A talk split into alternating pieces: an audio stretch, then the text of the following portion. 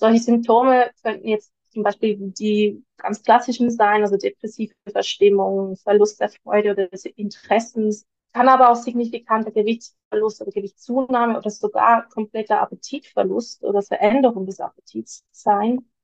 Schlafstörungen, psychomotorische Unruhe, also dass wir unruhig sind, auch im, im, Körper, oder dass wir total verlangsamt sind, also dass alles sich so wie mit der Widerstand sich anfühlt, eine Müdigkeit, Energieverlust. Und was dann echt nicht zu unterschätzen ist, auch dies, das Gefühl der Wertlosigkeit, die teilweise auch vorhandene Schuld, Konzentrationsschwierigkeiten und dann zum Schluss natürlich, was auftreten kann, sind Gedanken an den Tod, Suizidgedanken oder dann auch Suizidversuche.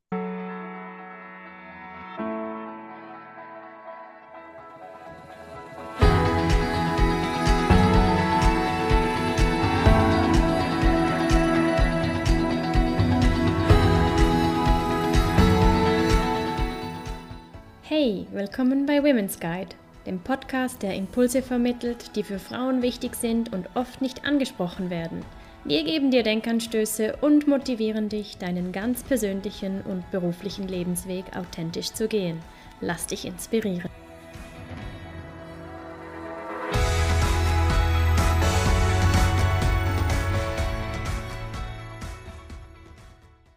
Herzlich willkommen. Schön, dass du wieder reinhörst beim Podcast Inspiring and Connecting Women. Wir sind Romina und Angela von Women's Guide.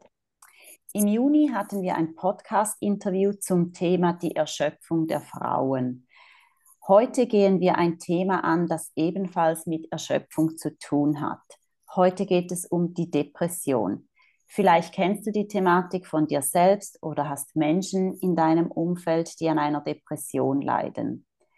Das Bundesamt für Statistik hält fest, dass die Depression die am häufigst auftretende psychische Erkrankung ist.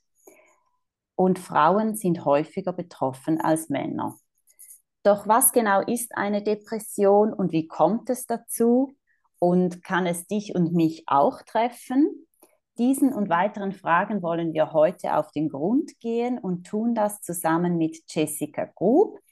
Jessica Grub ist klinische Psychologin. Sie ist derzeit doktorierend in klinischer Psychologie und ist zudem Psychotherapeutin und ähm, ist an der Universität Zürich tätig. Und wir freuen uns sehr, Jessica, dass du dir heute die Zeit nimmst, mit uns dieses Thema etwas genauer anzuschauen. Herzlich willkommen.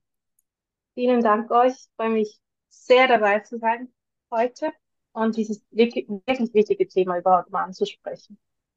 Jessica, zu Beginn stell dich doch kurz vor, wie bist du äh, zur Psychologie und Psychotherapie gekommen und welche Rolle spielt Depression in deinem Leben? Gerne. Wie du bereits gesagt hast, bin ich klinische Psychologin und Psychotherapeutin in Ausbildung. Das heißt, ich arbeite einerseits therapeutisch in einem Ambulatorium in Zürich und andererseits forsche ich vor allem im Bereich der Frauengesundheit und davon bei den reproduktiven Phasen, in meinem Fall den Wechseljahren.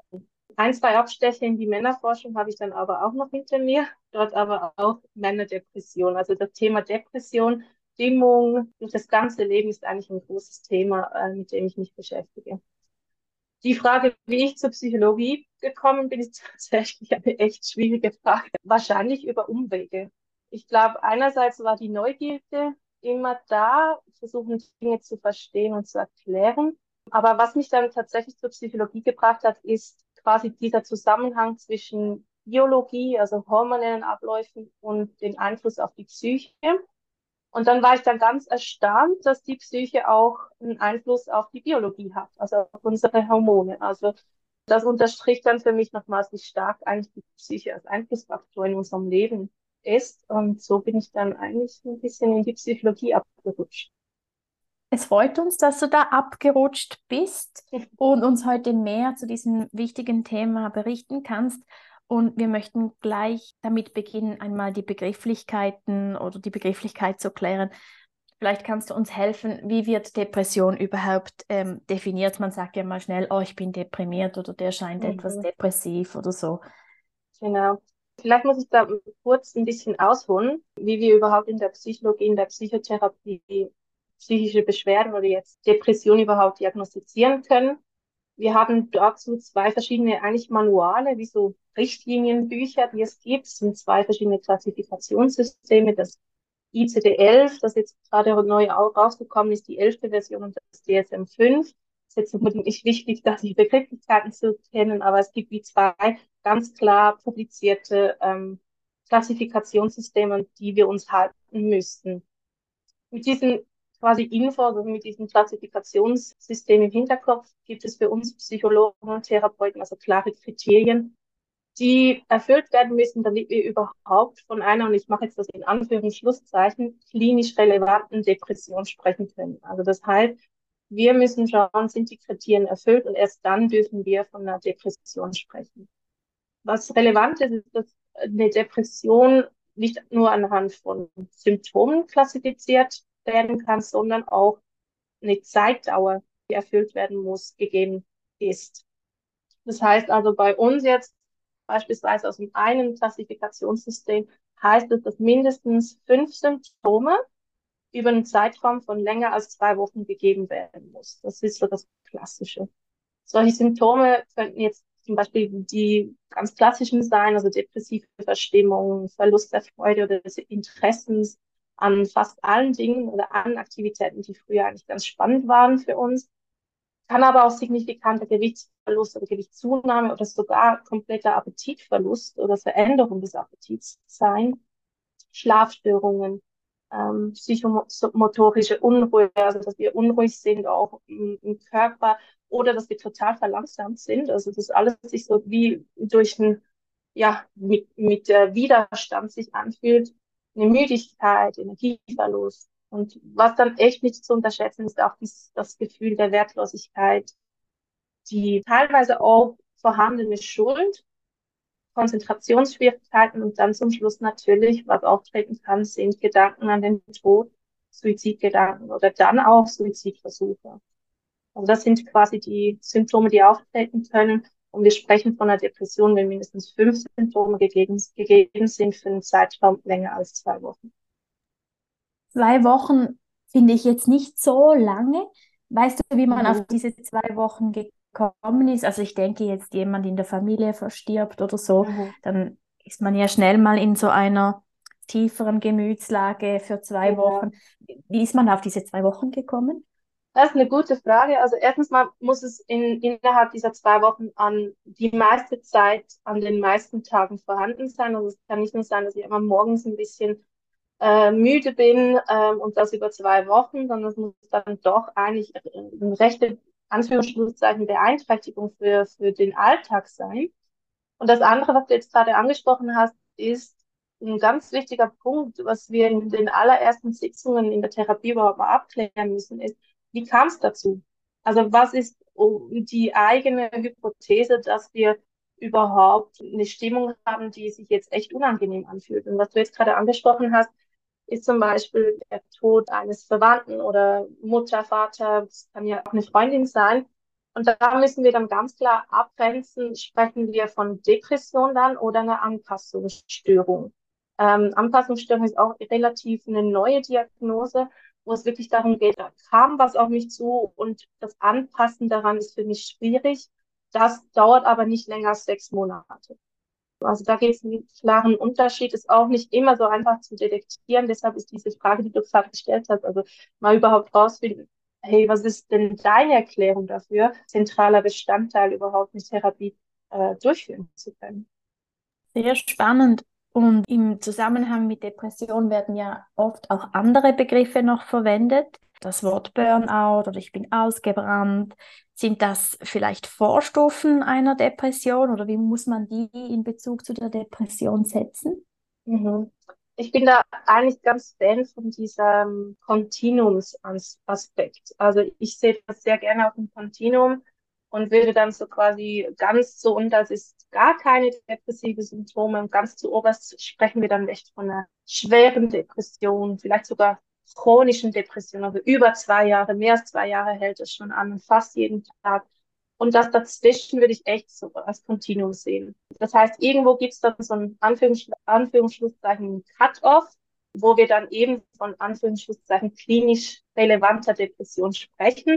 Und davor gibt es in dem Sinne keine klare Definition von Vorstufen. Also wir haben ja Präventionsmaßnahmen, aber unsere äh, Klassifikationssysteme, die sind natürlich nur dann geltend, wenn wir sehen, okay, ganz klar, psychische Störung. Das finde ich eigentlich einerseits natürlich schade, weil es schön wäre, eine Vorstufe vorher definieren zu können.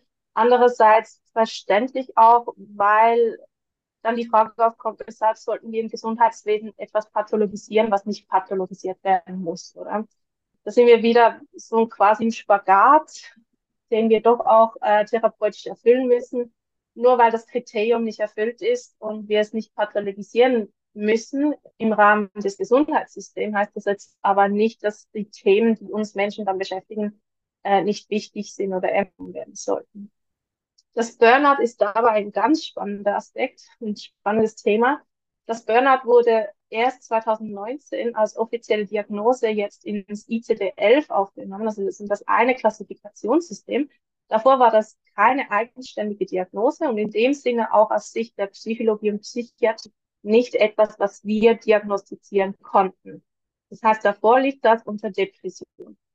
Also mittlerweile ist das also in ICD-11 vorhanden, wo ganz klar auch definiert wird, dass das vor allen Dingen Erschöpfung und Energieverlust ist, ähm, eine limitierte berufliche Leistungsfähigkeit, auch eine Distanzierung zum Job oder Probleme bei der Bewältigung von arbeitsbezogenen Stress. Also das ist jetzt doch klar differenziert zu einer Depression. Heißt aber nicht, dass eine Depression und ein Burnout nicht zeitgleich auftreten können. Also es können ja nicht gleichzeitig mehrere Dinge auftreten.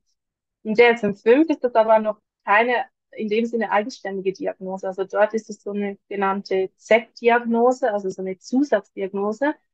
Das heißt, wir verwenden dort eigentlich die Diagnose Depression und nutzen Burnout als Spezifikation, warum diese Depression auftritt.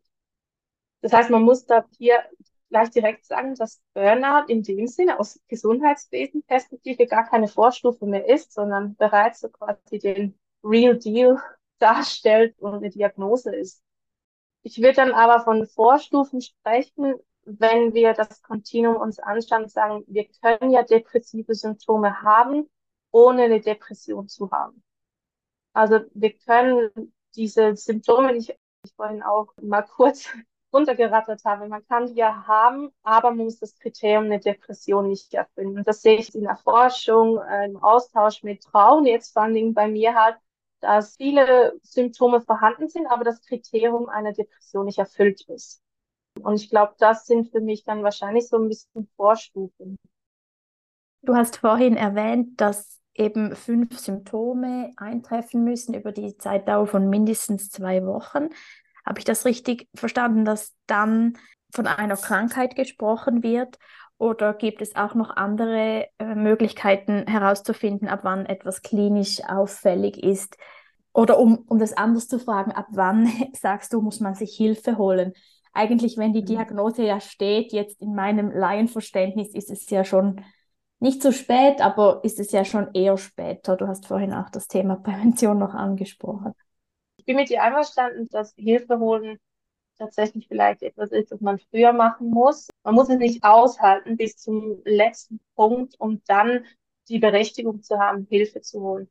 Ich würde dann aber nicht sagen, dass es dann schon zu spät ist, weil wir haben ja, ich muss da echt sagen, ähm, die Klienten, mit die Patienten, mit denen ich es zu tun habe, die sind unglaublich stark. Die haben es ja so lange probiert, bis jetzt wirklich die Symptome so stark wurden, dass wir von einer Depression sprechen müssen, aber es ist immer noch nicht zu spät. Meiner Meinung nach, und ich glaube, das ist das große Thema in der Gesellschaft, dass halt die Therapie doch noch so ein bisschen negativ betrachtet wird, so quasi ja, jeder in die Therapie, wenn ich es nicht mehr kann, also wenn ich versagt habe, schwach bin, ist einfach nicht mehr mein Leben nicht mehr im Griff habe. Und ich glaube, das ist das große Problem, warum wir vielleicht heute überhaupt mal darüber sprechen müssen, ab wann soll ich mir überhaupt Hilfe suchen? Weil sonst wäre es ja eigentlich logisch. Ab wann? Und zwar ab dem Zeitpunkt, wenn ich das möchte. Ich habe heute auch den Vergleich gemacht in, in der Therapiesitzung und gesagt, hey, wenn wir einen Schnupfen haben, gehen wir vielleicht auch zum Arzt. Also warum sollte man das jetzt in der Therapie nicht machen? Es geht ja auch um eine Krankheit. Es ist nicht äh, einfach so selbst produziert, Anführungsschlusszeichen. Es ist jetzt nicht, dass ich schuld bin daran, sondern es ist eine Krankheit, die auftauchen kann und warum sollte ich da nicht eine Behandlung eingehen können? Und ich glaube, da ist auch das Thema, jetzt habe ich das Wort Behandlung genutzt, das finde ich dann immer ein bisschen eigentlich nicht so toll, weil es impliziert, dass wir was machen mit dem Patienten, dass man hinkommt und dann wird man geheilt. Und ich glaube, da ist das Thema, was ich immer doppelt unterstreiche, ist, dass wir nicht die perfekte Lösung haben, sondern dass wir eigentlich uns einmal pro Woche eine Stunde Zeit nehmen, nur um über die Person zu sprechen. Quasi ich als Patient habe eine Stunde Zeit, nur meine Themen zu besprechen. Und ich habe jemanden an der Seite, mit dem ich brainstormen kann, mit dem ich gemeinsam versuche herauszufinden, was mir hilft.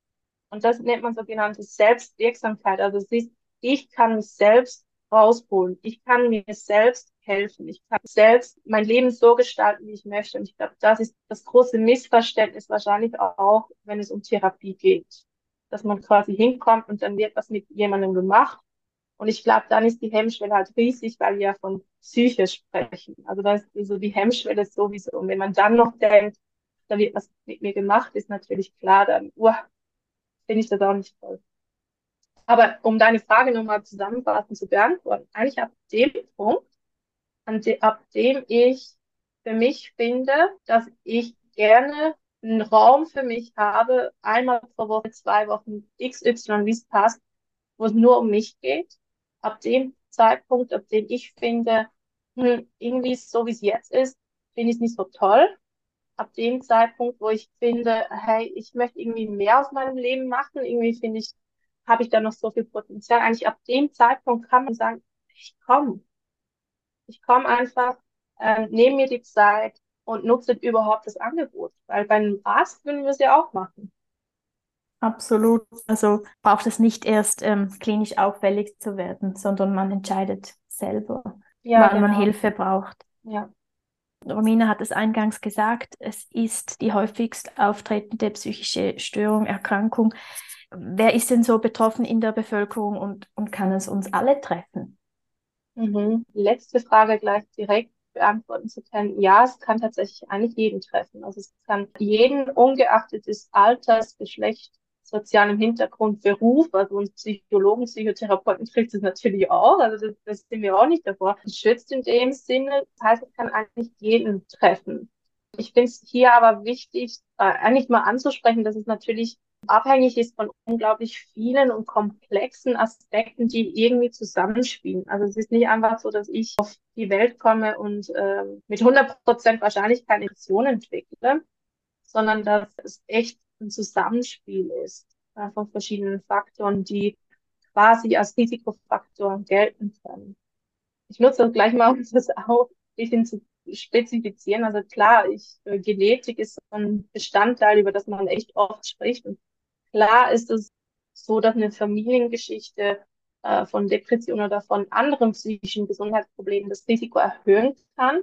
Es ist aber nicht nur die Genetik, weil wenn man sich vorstellt, man wächst in einem Haushalt auf, bei dem die Mutter oder der Vater depressiv ist, hat das natürlich einen Einfluss darauf, auf die Interaktion, auf äh, Familienplanung, auf Stimmung etc. Das heißt, es ist nicht nur die Genetik, sondern auch eigentlich ja, die Erziehung oder das, das frühe Lernen, wie man mit Emotionen denn überhaupt umgeht. Also ist, Papa macht das so, ja, dann ist das ja korrekt, weil als Kind hinterfragt man ja nicht den Vater.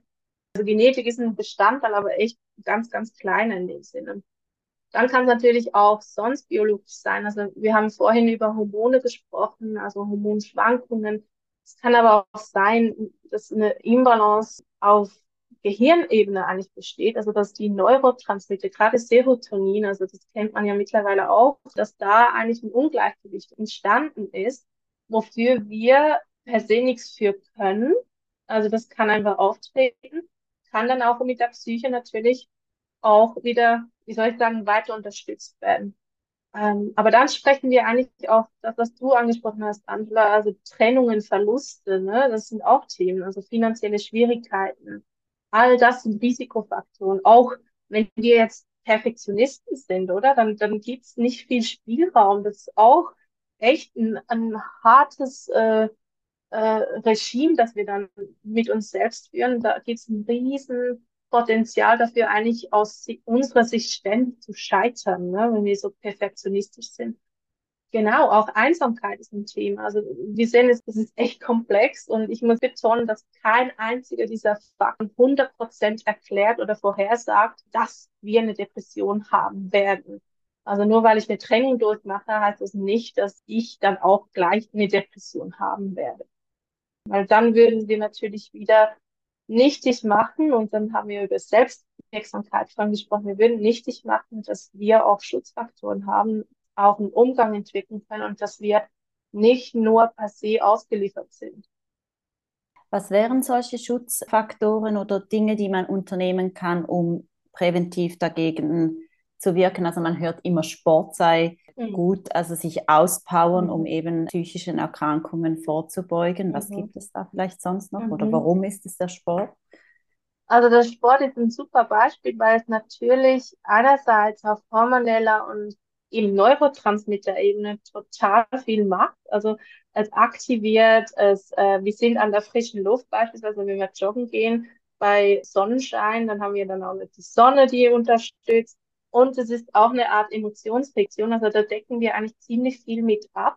Das Schöne an diesen äh, Faktoren ist, dass alle Risikofaktoren, die ich vorhin genannt habe, aber auch Schutzfaktoren sein können. Also quasi Persönlichkeitsmerkmale eben Selbstmitgefühl statt Perfektionismus beispielsweise also sagen, ja, das ist jetzt, ich, ich wollte das 100% machen, aber hey, da ging so viel ab in meinem Leben, da war gleich so viel los, vielleicht muss ich ein bisschen die Anforderungen runterschrauben. Ist doch verständlich, dass ich jetzt halt einfach nur 80 Prozent konnte. Stressreduzierung und dann auch die Denkmuster. Also wie denke ich eigentlich über mich, mein Leben? Ist das tatsächlich eher negativ? Dann wäre natürlich die Frage, denke ich, eher positiv. Also bin ich eher ein positiv ähm, gestimmter Mensch? Das ist zum Beispiel ein Schutzfaktor. Soziales Umfeld, also quasi das Gegenteil von Einsamkeit. Also wir haben gesehen, soziales Umfeld, ein soziales Umfeld zu haben, ist ein Riesenschutzfaktor gegen eine Depression. Und auch eine der ersten Fragen, die wir in der Therapie stellen, wenn wir es mit der Depression zu tun haben, ist quasi, wie ist dein soziales Umfeld? Wen hast du in deinem Leben, wo du dich wohlfühlst und geborgen fühlst und hast du Freunde, die, mit denen du sprechen kannst. Also das ist ein ganz, ganz großes Thema dort. Ich kann natürlich noch weiter ins Detail gehen, wenn wir von Emotionsregulation sprechen, neben Sport, aber ich würde das mal global so mhm. stehen lassen tatsächlich. Mhm. Und warum ist es jetzt so, dass eben Frauen häufiger betroffen sind als Männer? Genau, wir haben also zu Beginn auch gehört, dass Frauen häufiger betroffen sind als Männer. Und da gibt es wie so zwei Perspektiven drauf. Einerseits, wenn wir uns die von Männerperspektive anschauen, dann könnten wir darüber sprechen, dass vielleicht die klassischen Klassifizierungskriterien einfach nicht auf Männer passen. Zum Beispiel, wenn wir von Männlichkeit sprechen oder dass ich zeige keine Emotionen, so die klassischen Bilder, zeige keine Emotionen, ich darf keine Schwäche zeigen, das ist natürlich eine Hemmschwelle, um überhaupt Therapie in Anspruch zu nehmen. Das heißt, die fallen durchs Raster. Das ist die eine Erklärung, die viele heranziehen und sagen, hey, wir haben einfach vielleicht nicht passende Kriterien. Und da führen wir tatsächlich auch viel äh, eine Studie, eine groß angelegte Studie hier im Lehrstuhl durch, um dem ein bisschen auf die Stufe zu gehen. Die andere ist aber ganz klar, das, was wir nicht vergessen dürfen, ist, dass wir Frauen von unseren reproduktiven Phasen einiges mehr mitmachen als Männer. Das heißt, nur schon unserem Menstruationszyklus, also innerhalb von 28 plus minus sieben Tagen, haben wir eine hormonelle Imbalance, eine Veränderung, die Männer nicht mitmachen. Also das heißt, das klassische PMS beispielsweise haben Männer nicht, weil die haben ja einen 24-Stunden-Zyklus in den Hormonen plus minus. Wir haben einen 28 plus minus 7 Tage Rhythmus. Das heißt, eigentlich äh, wird viel auch darüber gesprochen, dass Frauen deshalb global gesehen auch äh, häufiger betroffen sein können, weil wir Anstieg an Risiko haben während solchen reproduktiven Phasen. Es gibt ja jetzt auch die Diagnose PMDD, also die verstärkte äh, Form von PMS. Das ist jetzt offiziell eine Diagnose, endlich würde ich mal behaupten. Dann natürlich Schwangerschaft, Mutter werden, also diese postpartale und perinatale Zeit ist ein Riesenfaktor. Und dann Wechseljahre, die dürfen wir natürlich auch nicht vergessen. Die kommen früher, als die meisten denken. Also es kann mit 40 beginnen. Ne? Also es ist nicht so, dass es erst mit 80 kommt. Das heißt, in diesen Phasen steigt das Risiko natürlich an. Und deshalb ist so global gesehen im Durchschnitt natürlich auch das Risiko für Frauen höher. Ich möchte es aber nicht einfach nur auf die Hormone schieben. Das ist mir ganz wichtig. Hormone haben natürlich einen großen Einfluss. Es gibt Frauen, die sensitiver sind gegenüber diesen Hormonschwankungen als andere. Und das, da können wir auch nichts dafür. Das ist halt einfach so gegeben. Aber wir müssen ja auch mal schauen, was sich denn verändert. Also wenn wir jetzt schwanger sind und dann Mutter werden, ändert sich ja nicht nur an den Hormonen was. Ne? Also unsere Rolle, vielleicht unsere Arbeit, unsere Interaktion mit dem Partner. Wie bin ich als Mutter? Wie bin ich als, also wer bin ich überhaupt als Frau? Ähm, das gehört alles neu definiert. Ne? Also unser ganzer Alltag wird komplett anders. Und in den Wechseljahren ist das gar nicht mal so unähnlich. Also da müssen wir uns auch neu definieren. Wer bin ich jetzt als Frau in den Wechseljahren? Wann bin ich, also ich höre dann viel, wann bin ich so alt geworden? wann ist das passiert? Oder viele sagen dann auch beispielsweise, das fand ich jetzt echt, wir mussten dann drüber lachen. Es war dann natürlich eigentlich nicht so lustig, aber die, die Aussage war ganz toll, ähm, dass eine Frau zu mir kam und gesagt hat, hey, es ist echt, echt so, ich habe so überhaupt keine Lust mehr. Jeder geht mir auf die Nerven. Ich habe so eine grundlegende Reizbarkeit in mir. Ich bin müde, bin erschöpft, ich habe eine Konzentrationsschwäche und alles kann mich so gleich wütend machen. Und dann schaut sie mich so an, ich habe nichts gesagt, ich habe mich gesagt, eigentlich fühle ich mich wie in der Pubertät. Ich fühle mich echt zurückversetzt. Bin ich irgendwie 57 und ich fühle mich wie damals irgendwie als zwischen 13 und 17. Ich fühle mich eigentlich identisch. Das heißt, es ist natürlich echt ein, nochmals ähm, quasi eine Neudefinition. Wer bin ich denn überhaupt? Ähm, woher kommt das und wie gehe ich jetzt damit um? Vielfach auch so, dass dann auch die Kinder zu dem Zeitpunkt ausziehen. Das ist natürlich auch nochmal eine Sache. Und was mache ich dann? Also wie ist jetzt, wenn mein Alltag immer ausgesehen hat, ich bin Hausfrau und sind die Kinder weg, gibt es da eine Neuorientierung für mich? Möchte ich einen neuen Job? Wie schaut das denn aus mit der Partnerschaft? Also es gibt da auch echt viele Krisen in diesen Zeiten, weil einfach so viel passiert. Also Hormone ist ein Teil davon, ähm, aber die Hormone geschehen zeitgleich natürlich mit solchen Lebensereignissen, die hormonell nichts damit zu tun haben.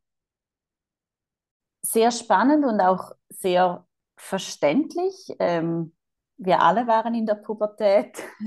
Wir mhm. wissen, wie das ist. Eben dann auch das Schwangersein, Kinder bekommen, was das alles mit einem machen kann. Was hilft speziell jetzt in diesem Zusammenhang mit hormonell bedingten Beschwerden oder wie in Anführungs- und Schlusszeichen therapiert ihr da vielleicht anders, äh, als mhm. wenn es nicht um die reproduktiven Phasen geht?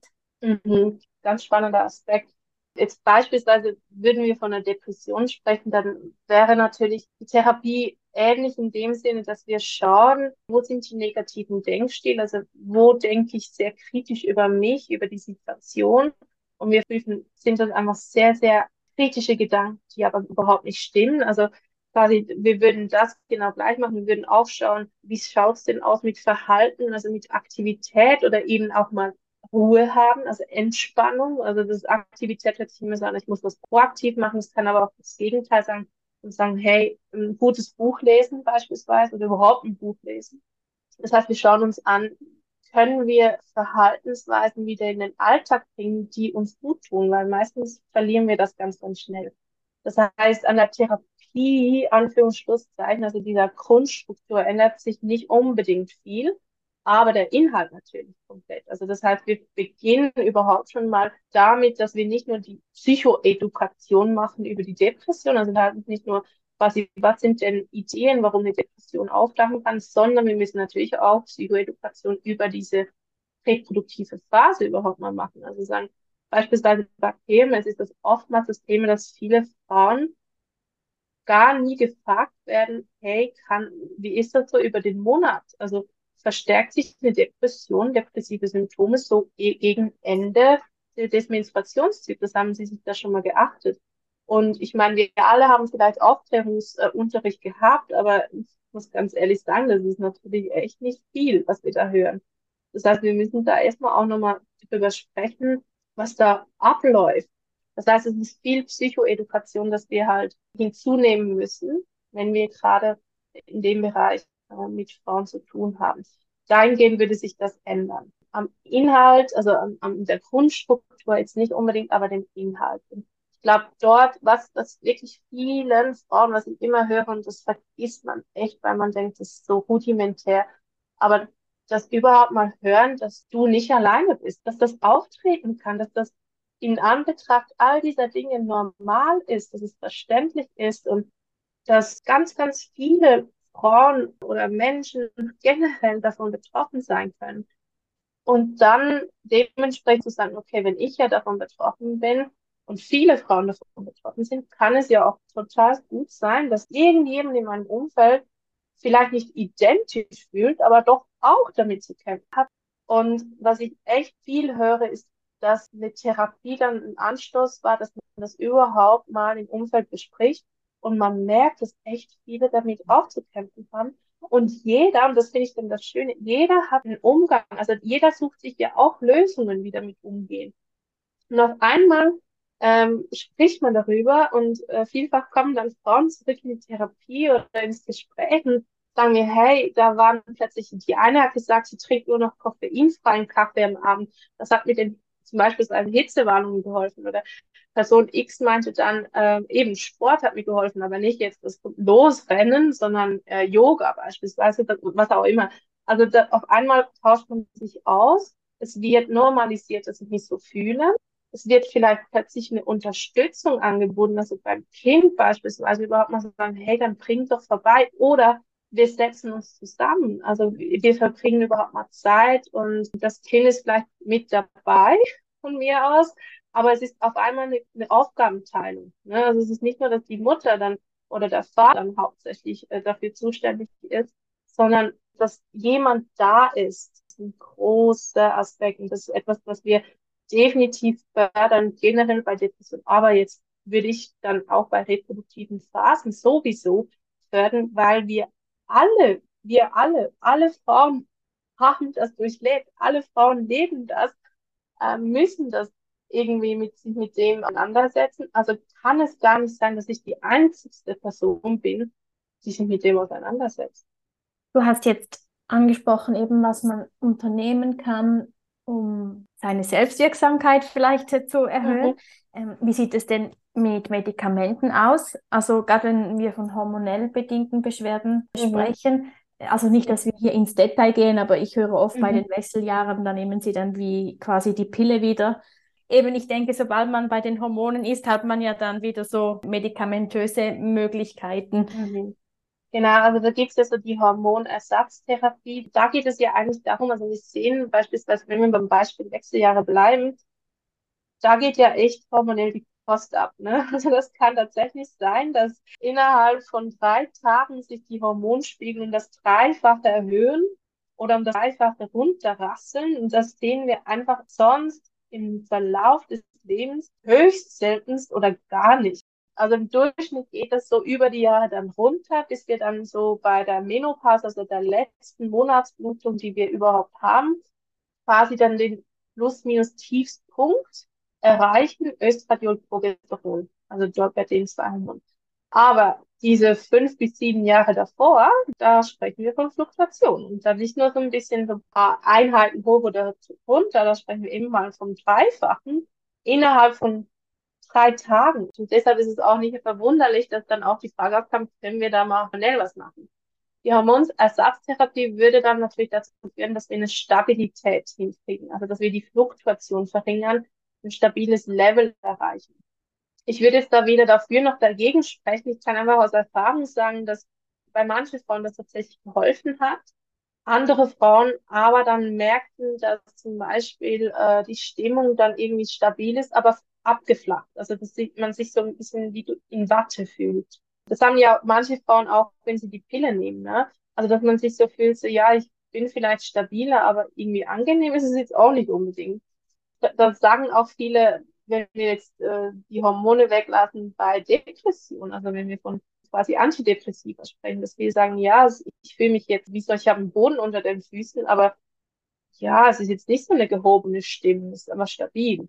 Das heißt, eine Hormonersatztherapie ist tatsächlich eine Möglichkeit, definitiv, die man in Acht ziehen kann. Ich denke, einmal von dem, was ich mitgekriegt habe, ist es, dass vielfach das einfach schon vorneweg, vorweg verschrieben wird, ohne dass man überhaupt mal informiert wird, was das genau bedeutet, ob das echt die einzige Lösung ist und was das macht, weil das Thema ist ja, wenn ich das irgendwie dann wieder absetze, haben wir das ja genau das gleiche Problem wieder. Also dann fluktuiert das genau auch. Bin natürlich nicht dagegen oder dafür, also da bin ich echt offen für, weil ich beide Seiten auch gehört habe. Aber ich will das tatsächlich im Hintergrund überprüfen mit, wie war das denn bei der Pille für mich? Wie reagiere ich eigentlich auf Hormone? Und eben dann die Frage, warum, also meine Hypothese, warum fühle ich mich im Moment so? Ist es wirklich Hormone oder ist es was anderes? Und das würde dann auch dazu helfen, überhaupt zu entscheiden, ob das für mich auch dann was wäre, was ich nehmen möchte. Ist natürlich aber auch eine wichtige Frage dann, wenn man in Therapie oder Beratung geht, dass wir Therapeuten das natürlich auch erfragen. Also es ist leider noch nicht bei allen Therapeuten angekommen, aber eine grundsätzliche Frage, die wir bei Frauen stellen müssen, ist, wie verhütest du? Verhütest mhm. du hormonell oder nicht? Äh, nimmst du eine Hormonersatztherapie? Ja, nein. Mhm. Und dann auf Basis dessen dann weiterzugehen. Mhm. Und vielleicht möchte ich noch an etwas anknüpfen, das du vorhin erwähnt hast, was mir auch echt am Herzen liegt, dass eben viele erst jetzt auch in deiner Erfahrung, wenn sie in die Therapie gehen, anfangen, darüber zu sprechen. Und zuerst mhm. mal mit der Therapeutin, dem Therapeuten und dann vielleicht mit dem näheren Umfeld. Die Thematik Depression ist wirklich immer noch sehr fest mit Schuldgefühlen äh, mhm. verbunden oder ist immer noch sehr schambehaftet. Gewisse mhm. Zeit hatte ich den Eindruck, Burnout war noch so sexy, weil man war ja so erfolgreich und so ja. ambitioniert und dann war das Burnout so die gute mhm. Version der Depression. Aber grundsätzlich ist die Depression etwas, das für viele auch nicht so fassbar ist und eben sehr schambehaftet ist und man deshalb, also so jetzt meine These, auch nicht darüber spricht. Weil sonst mhm. würde es ja auf der Hand liegen, irgendwie. Genau, ja. Dass man sich Tipps holt. Ähm, bei anderen Dingen macht man das ja sowieso. Wie können Betroffene damit umgehen, wenn sie eben so von Schuldgefühlen oder Scham geplagt sind? Ich glaube, um kurz auszuholen, warum das überhaupt vielleicht in der Gesellschaft noch so ein Thema ist, dass das irgendwie so negativ behaftet ist, glaube ich wirklich, dass es unglaublich schwierig ist, das zu fassen. Und bei vielen die Reaktion ist, ich verstehe es nicht. Es ist so irgendwie nicht fassbar, also schnell weg da. Hm? Also es ist nicht wie so ein Knochenbruch, wir haben da eine Röntgenaufnahme, man kann es sehen. Und ich glaube, da ist einfach so ein bisschen die Hemmung vielleicht vorhanden, vielleicht auch ein Generationeneffekt, müssen wir ganz offen jetzt auch mal ansprechen. Der kann vorhanden sein, muss aber nicht. Was es echt bei vielen wirklich auch auslöst, es ist nicht greifbar, ist nicht fassbar, also muss es irgendwie nicht wahr sein oder ist komisch und dann muss ich immer schnell was sagen, damit aufgehört wird zu sprechen. Oder dann eben ist es selbst gemacht. Oder das ist dann auch nur so das Klassische, was man sagen kann. Ich glaube, Schuldgefühle sind dann auch absolut verständlich in dem Kontext, warum die überhaupt aufkommen, weil man echt denkt, wieso kriege ich es nicht hin? Ich bin schwach, ich bin zu blöd, ich, ich bin nicht gut genug. Also alle anderen kriegen ja ihr Leben hin, nur ich nicht. Und solche Gedanken lösen natürlich unheimlich Schuldgefühle und Schamgefühle aus. Also mit solchen Gedanken kann ich gar nicht anders fühlen. Und ich glaube, das ist einer der aller, allerersten Schritte. Und ich hoffe, dass das vielleicht bei manchen Zuhörerinnen, die sich jetzt äh, damit identifizieren, ganz, ganz ankommt, ist, dass sie nicht die einzigen sind mit solchen Gefühlen. Dass es verständlich ist und normal ist. Es ist nichts Schlimmes, es ist nichts Einzigartiges im Sinne von, dass sie die einzigste Person auf der Welt ist, die sich in dem Moment so fühlt. Und es ist völlig okay, dass sie sich so fühlt. Ich glaube, so etwas überhaupt mal zu wissen, ist vielfach das Thema, dass man sagt, also das sehe ich ganz oft in Therapie, dass wenn die Aussage kommt, es ist völlig okay, dass sie sich so fühlen, dass dann echt mal was aufbricht. Dann eine, die, diese Brücke geschlagen wird und mal echt normalisiert wird, dass es völlig okay ist. Und ich glaube, im Alltag, also in Therapie, ist es vielleicht ein bisschen dann einfacher, weil man sagen kann, ja, die muss ja, die muss ja neutral bleiben, die muss ja bleiben. Und ich finde dann auch, das soll man unbedingt nutzen dann auch, also Therapiebeziehungen nutzen, um quasi Erfahrungen zu sammeln. Im Alltag kann das natürlich ein bisschen schwieriger sein. Wie kann ich mich getrauen, da mal was zu sagen? Und ähm, dort würde ich immer sagen, am besten versucht man für sich selbst Situationen zu schaffen, wo die Erfolgswahrscheinlichkeit am größten ist. Das heißt, wir müssen uns selbst in Situationen bringen, in denen wir am ehesten Erfolg haben. Das heißt, vielleicht nicht gleich mit dem Onkel sprechen darüber, der die Einstellung hat, psychische Störungen sind nicht real und das schon häufig ge geäußert hat. Also würde ich jetzt nicht zu ihm gehen, weil die Wahrscheinlichkeit, dass ich da eine schlechte, eine schlechte Erfahrung mache, ist riesig. Aber wie wäre es mit einer Freundin, bei der wir schon lange vermuten, dass die auch mit was zu kämpfen hat? Oder einer Mutter, die ähm, immer offen war oder zugehört hat. Vielleicht hat man jemanden im Umfeld, der auch irgendwie was mit Psychologie zu tun hat oder sich überhaupt mal dafür interessiert und sagt, hey, das finde ich ganz spannend. Das heißt, vielleicht wirklich dort schauen, dass man sich in eine Situation aktiv begibt, die uns das gewünschte Outcome am ehesten bringt. Also nicht zu hart ins Gericht gehen und schon denken, ich muss ja mit allen drüber sprechen oder ich muss jetzt Vorreiter sein in meinem sozialen Umfeld. Also diese Verantwortung will ich nicht gleich übernehmen, ähm, sondern einfach sagen, okay, ich bin jetzt für mich verantwortlich und für mich suche ich mir jetzt beim Bedürfnis darüber zu sprechen zu wollen, jemanden aus, bei dem ich die Wahrscheinlichkeit am höchsten ist, echt eine positive Erfahrung zu kriegen. Danke für diesen Input. Wenn wir jetzt die Seite wechseln, also jetzt haben wir darüber gesprochen, wie es der Person geht, die schambehaftet ist. Oft wird eben aber, wie du sagst, dieser Onkel wird gesellschaftlich auch immer noch so das ein bisschen belächelt mit dieser Depression. Wo liegt denn die Schwierigkeit auch in der Außenwahrnehmung? Du hast vorhin noch den Knochenbruch erwähnt, den sieht man mhm. einer depressiven Person nicht immer an. Aber abgesehen davon, was, was, was macht es so schwierig?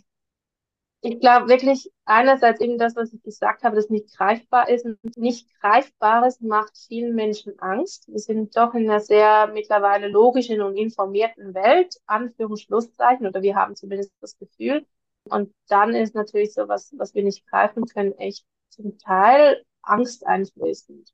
Ich denke, das dürfen wir sicher nicht vergessen. Das andere ist, was ich gerne ansprechen würde, ist natürlich, dass wir, ich habe gesagt, in, in einer informierten Welt, aber viele Informationen sind einfach nicht korrekt, denen wir täglich ausgeliefert werden. Das heißt, ähm, ich glaube, äh, Angela, du hast es angesprochen, das Burnout wurde dann ja fast, fast trendmäßig genutzt, also oder dann äh, vielfach, also ich habe schon zugehört, ja, das ist ja schizophren, also oder ich, ja, ich habe, ich bin halt Borderline oder irgendwie so. Also das, das vielfach auch gleich in der Jugend vor allen Dingen ähm, auf sozialen Medien, ja, ich bin halt ein bisschen depressiv, äh, dass das irgendwie so schnell genutzt wird und dass leider auch viele, glaube, das ist das Problem mit Social Media und dem Internet, ist, dass jeder eine Meinung hat und das kundtut. Tut. Und das ist ja per se nicht schlecht, nur wir nehmen dann das, was im Internet steht, ja häufiger aus Wahrheit an. Das heißt, wenn da irgendwie 30 Leute schreiben, ach, ist ja absoluter Bullshit, Psychologie nützt ja nichts und Psyche, hast Depression überhaupt nicht, dass eher auch als wahr äh, empfinden könnten, wenn wir uns sowieso schon unsicher sind. Heißt, meiner Meinung nach gibt es halt einfach ganz, ganz viele Personen, die Dinge veröffentlichen und Informationen verbreiten, die nicht unterstützend sind für Personen mit einer psychischen Krankheit oder überhaupt mal überhaupt sagen, äh, ich bin jetzt nicht unbedingt krank, aber ich fühle mich einfach nicht so gut. Ich glaube, das ist auch ein riesengroßes Thema, warum überhaupt von der Außenwelt teilweise echt eine, ja, eine Wand hochgezogen wird, dass das überhaupt nicht sein darf. Und wahrscheinlich eben auch, weil die andere Person eben ganz viel Mühe damit hat. Also beispielsweise ähm, angsteinflößend ist. Also das darf man nicht unterschätzen. Also genau. Was ich auch immer wieder mir überlege, ist, mhm. jeder von uns hat ein individuelles Energielevel. Mhm. Und ich hatte zum Beispiel die ersten äh, drei Monate der Schwangerschaft, war mein Energielevel halt tiefer als normal. Und dann mhm. habe ich mhm. mir mal überlegt, ja, das muss ja Menschen geben auf dieser Welt, das ist deren normales Energielevel. Ja, und wenn mhm. ich jetzt immer auf dem für mich tieferen Energielevel wäre, was für die vielleicht normal ist, wüsste ich also nicht, wie ich meinen normalen Alltag bewältigen sollte. Mhm. Und das hat mir wie ein bisschen geholfen, auch zu sehen, jeder hat so eben sein individuelles Energielevel und das ist seine Wahrnehmung und seine Realität.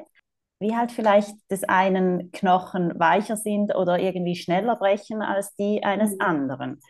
Mhm. Aber ich finde das mhm. extrem schwierig und ich finde es auch nach wie vor selbst schwierig, solche psychischen Krankheiten verstehen und nachvollziehen. Mhm. Und mhm. deshalb noch eine Frage in die Richtung. Angenommen, jemand ist in einer Partnerschaft, der Partner leidet an einer Depression und man mhm. kann es irgendwie selber gar nicht so verstehen, weil man vielleicht sowieso das mhm. Gefühl hat, ah, der macht ja sowieso weniger im Haushalt und der arbeitet mhm. ja mhm. gleich viel wie ich. Was ist denn jetzt genau sein oder ihr Problem? Mhm. Ich weiß nicht, kommen Leute auch zu zweit dann vielleicht zu dir?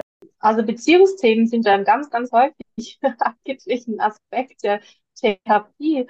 Ähm, und ich glaube, und das, ach, das muss ich jetzt plakativ sagen, das ist eigentlich eine Krankheit, unserer Neuzeit, dass wir, wir sind halt echt stark in den Kognitionen, ne? Wir sind echt gut im logischen Denken vernetzt und das mussten wir ja auch sein, um überleben zu können. Also quasi, wenn ich da ein Neandertaler bin, ein Säbelzahntiger steht vor einer Höhle, dann ist es echt wichtig, dass wir irgendwann gelernt haben, logisch zu denken. Ne?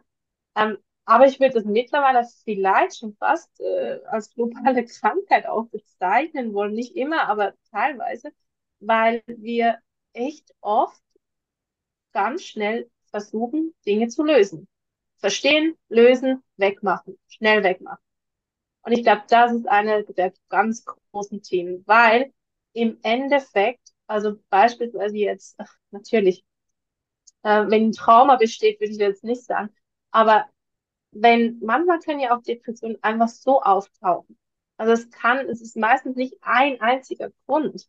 Und quasi an dem kann ich es festmachen. Das heißt, eigentlich kann man sagen, ist doch egal, ob es logisch ist. Ist doch absolut egal, ob andere Menschen das auch verstehen, weil es gibt nicht nur eine Ursache. Wir versuchen natürlich zu erklären, wie das zustande gekommen ist, aber es ist doch eigentlich egal im ersten Schritt, das zu verstehen. Im allerersten Schritt ist es egal, das zu verstehen. Im allerersten Schritt geht es darum, überhaupt mal anzuerkennen, was da ist. Weil wir können es negieren. Wir können ja einfach sagen, oh nee, ist nichts da. Aber der Fakt ist, es ist ja schon da. Es ist ja da. Das können wir jetzt nicht äh, wegmachen. Man kann nicht hinschauen, aber es ist ja schon da. Warum sollten wir das jetzt gleich wegmachen? Schon länger da. Wir müssen es anschauen. Aber wir können nicht direkt ins Erklären gehen. Und ich glaube, das ist der große Punkt natürlich. Wir wollen das, weil es ist ja schwierig auszuhalten. Das sehe ich in der Therapie ganz, ganz oft, weil vielfach, wenn wir dann uns über die Themen unterhalten, ist die allererste Frage, die, die mir gestellt wird, ist, ja, was mache ich jetzt damit? Jetzt weiß ich ja, okay, ich bin jetzt bin ich traurig, ja, gut, was mache ich jetzt damit? Und das Thema ist dann, einen zu stoppen, zu sagen, ja, ich weiß, warum jetzt die Frage aufkommt. Ich weiß, dass es echt ein großes Thema ist, da jetzt zu wissen, was ich damit mache. Aber können wir zuerst mal akzeptieren, überhaupt mal hinschauen, was da ist? Weil wir im Normalfall gar nicht so oft wirklich hinschauen. Wir sind ständig am Lösen. Eigentlich können wir da eine Metapher auch wieder nehmen mit dem Arzt. Also der Arzt operiert und schneidet ja nicht einfach mal den ganzen Körper auf, um irgendwas zu lösen, sondern er schaut ja auch erstmal, was denn nicht funktioniert. Und das Gleiche würde ich da auch machen. Das heißt, ich würde jetzt als Partner vielleicht erstmal sich selbst verstehen und sagen, okay, ich habe mega Bedürfnis, das zu lösen. Ich habe mega Bedürfnis, das zu verstehen. Und ich würde am liebsten das und das machen und auch anzuerkennen, hey, das nervt mich auch, weil es hat ja auch eine Konsequenz mir gegenüber. Also ich trage auch eine Konsequenz drauf. Und das ist auch legitim, weil natürlich, wenn dann nie was gemacht wird im Haushalt und finanziell eine Schwierigkeit besteht oder überhaupt keine Intimität mehr besteht, ob jetzt, also in jeglicher Form, hat das natürlich eine Konsequenz für mich. Aber das ganz klar auch als mein Bedürfnis erkennen, was abgekoppelt ist vom Bedürfnis von der anderen Person. Ne? Und dass mein Versuch, Dinge zu verstehen und zu lösen, vielleicht nicht der erste Ansatzpunkt ist, nicht der erste, aber sicherlich hinten, nach, hinten raus dann echt helfen kann, weil man dann zu zweit brainstormen kann. Aber im allerersten Schritt vielleicht darum geht, dem, was überhaupt da ist, überhaupt mal Platz zu machen. Weil das ist oft ein Krux dran, dass wir äh, versuchen zu lösen und wegzumachen, aber noch gar nicht wissen, was da ist. Danke.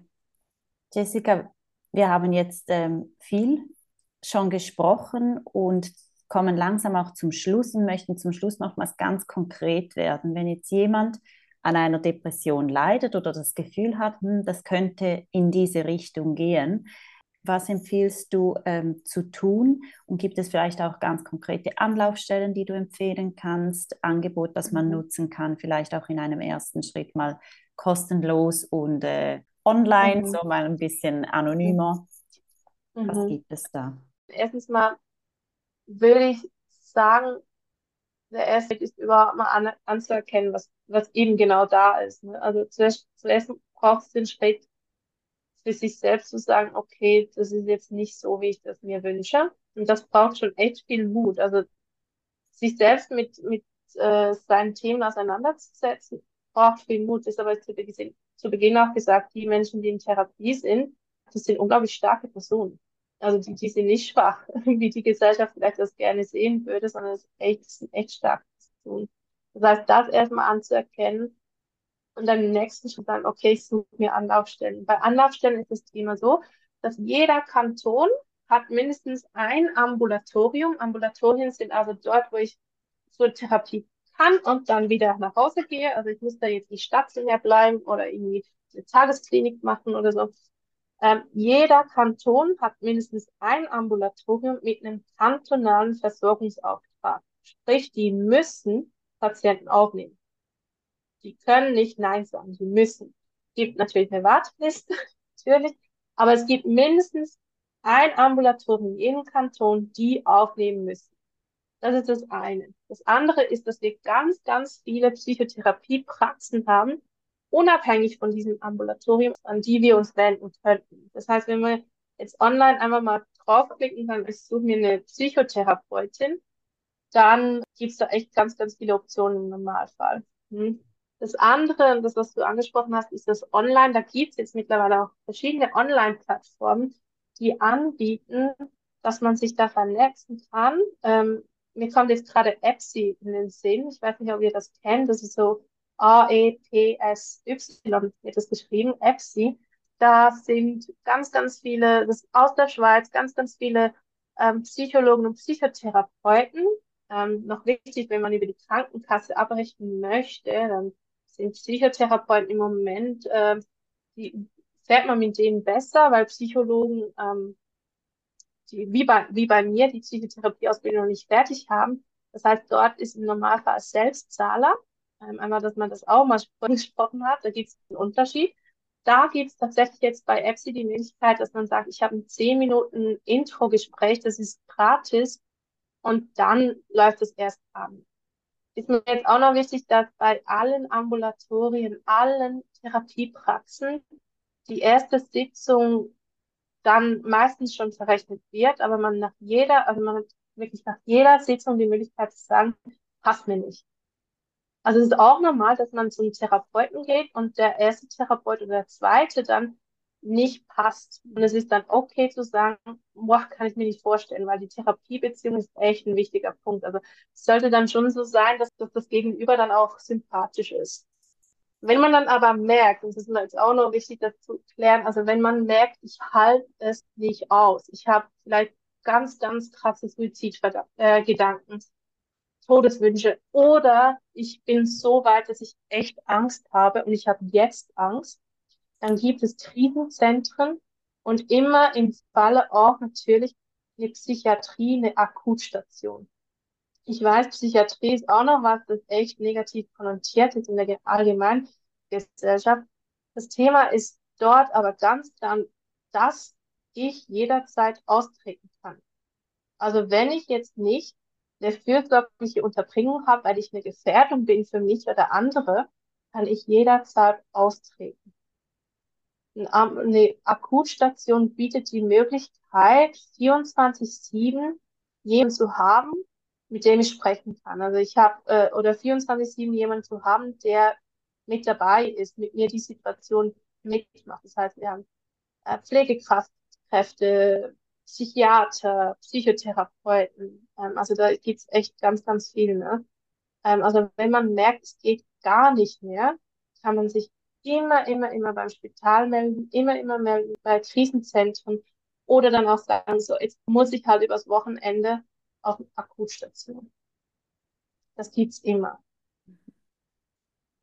Und was kann man tun, wenn man außenstehend ist und jemanden im Umfeld hat, wo man einfach das Gefühl hat, es geht dieser Person nicht gut, das könnte irgendwie in die falsche Richtung gehen.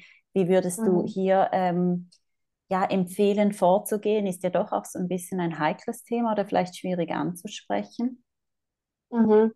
Ist definitiv ganz schwierig anzusprechen, aber ich glaube, man kommt nicht drum herum, das anzusprechen. Weil man bietet dann überhaupt eben genau die Grundlage zu sagen, hey, ich glaube, wenn du Schuld- oder Schamgefühle hast, brauchst du nicht, weil ich spreche jetzt an. Du musst gar nicht, ich spreche an. Und ich glaube, da müssen wir dann auch schauen, wie gehe ich das Thema an. Also wenn ich hingehe und sage, hey, ich glaube, du bist depressiv, ja, ja, super. Ich glaube, da würde ich auch nicht drüber sprechen wollen. Aber wenn ich hingehe und sage, hör mal zu, ich habe irgendwie das Gefühl, es geht dir nicht so gut und du musst jetzt nicht mit mir drüber sprechen. Ich möchte einfach, dass du weißt, dass ich dich sehe und dass ich das irgendwie bemerke. Und ich möchte, dass du weißt, dass ich da bin, wenn du mich brauchst. Und ich glaube, das ist schon oft ein Türöffner bei ganz vielen Personen, die sagen, okay, oh Gott. Und ich habe von so vielen gehört, die gesagt haben, mich hat dann jemand mal drauf angesprochen. Und im ersten Moment habe ich mich dann vielleicht so gefühlt, so, oh Gott, jetzt merken die das auch noch.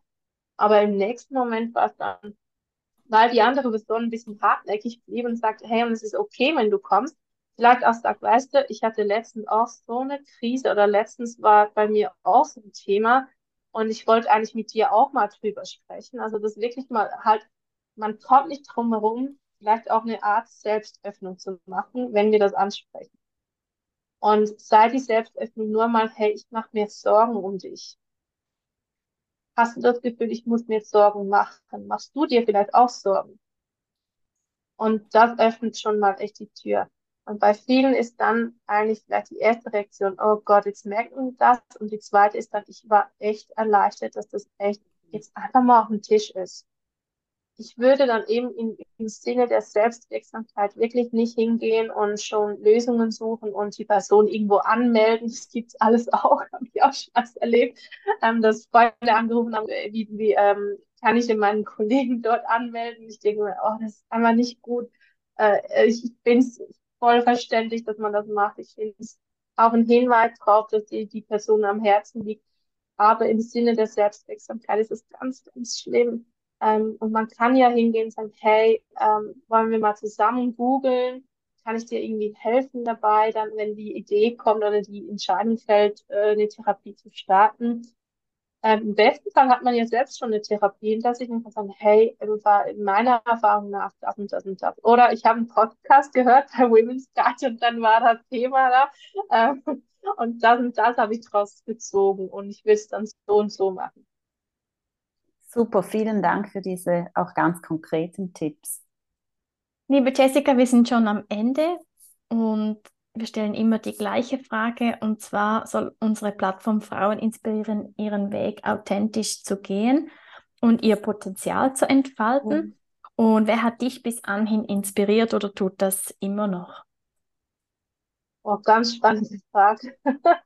ich glaube, im Endeffekt muss ich sagen, dass ich in meinem Leben wahrscheinlich auch ein bisschen Glück hatte, würde ich sagen. Und ich habe ganz, ganz viele Frauen in meinem Umfeld, die immer sehr offen waren dem Thema gegenüber. Also angefangen mit meiner Mutter, die nie einen Hehl draus gemacht hat, ähm, was im Moment gerade abläuft. Ich habe natürlich jetzt auch Kontakt mit ganz, ganz vielen Frauen in der Studie zu den Wechseljahren, in der Studie zu Schwangerschaft und, und, und die mich echt inspirieren, die die damit umgehen, was die erzählen.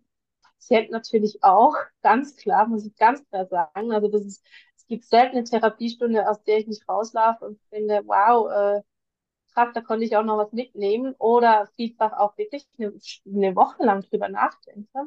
Und ich muss jetzt auch ganz klar sagen, ich habe auch echt Freundschaften mit Frauen gebildet, die jetzt teilweise auch in solchen Phasen stecken, also Mutter geworden sind oder das überhaupt Thema wird. Und wir von Anfang an ganz klar gesagt haben, wir wollen ganz offen mit dem Thema sprechen. Wir wollen in unserer Freundschaft äh, eine offene Kommunikation machen. Und ich muss ehrlich sagen, es gibt nicht eine Person nur, die mich inspiriert, sondern es ist echt eine Ansammlung. Also ich finde das schön, du sagst eigentlich, jeder kann eine Inspiration für jemand anderen sein. definitiv, definitiv. Das ist eine super gute Zusammenfassung von dem, was ich sagte. Genau, jeder kann eine Inspiration für die andere Person sein. Das heißt, sich öffnen hilft vielleicht nicht dem eins zu eins gegenüber, sondern der Person rechts nebendran. Und das darf man nicht vergessen, welchen Effekt man haben kann, wenn man einfach die Kommunikation öffnet. Mhm. Den ersten Schritt geht in die Richtung. Sehr schön. Vielen, vielen Dank, Jessica, für deine Zeit, dass du dir die Zeit genommen hast, eben so offen mit uns über dieses Thema, deine Erfahrungen, ja, dein ganzes Wissen zu teilen. Das ist wirklich sehr geschätzt von unserer Seite und äh, wir freuen uns, dass du heute da warst und wünschen dir ganz viel Erfolg bei allem, was noch kommt und freuen uns, wenn wir in Kontakt bleiben. Vielen lieben Dank, dass ihr überhaupt die Plattform auch geschaffen habt, dieses Thema heute auch ermöglicht habt. Und natürlich muss ich danach sagen an alle Zuhörerinnen, die vielleicht einen Schritt machen und dementsprechend Inspiration sind für andere. Also vielen, vielen Dank, dass wir das überhaupt so ansprechen konnten. Danke auch von mir, liebe Jessica. Vielen Dank, dass auch du heute mit dabei warst. Wir freuen uns, wenn du auch nächsten Monat wieder reinhörst. Dein Feedback ist immer willkommen auf info at womenskite.ch oder via Social Media. Die Links dazu findest du auf unserer Webseite. In diesem Sinne, stay inspired and connected.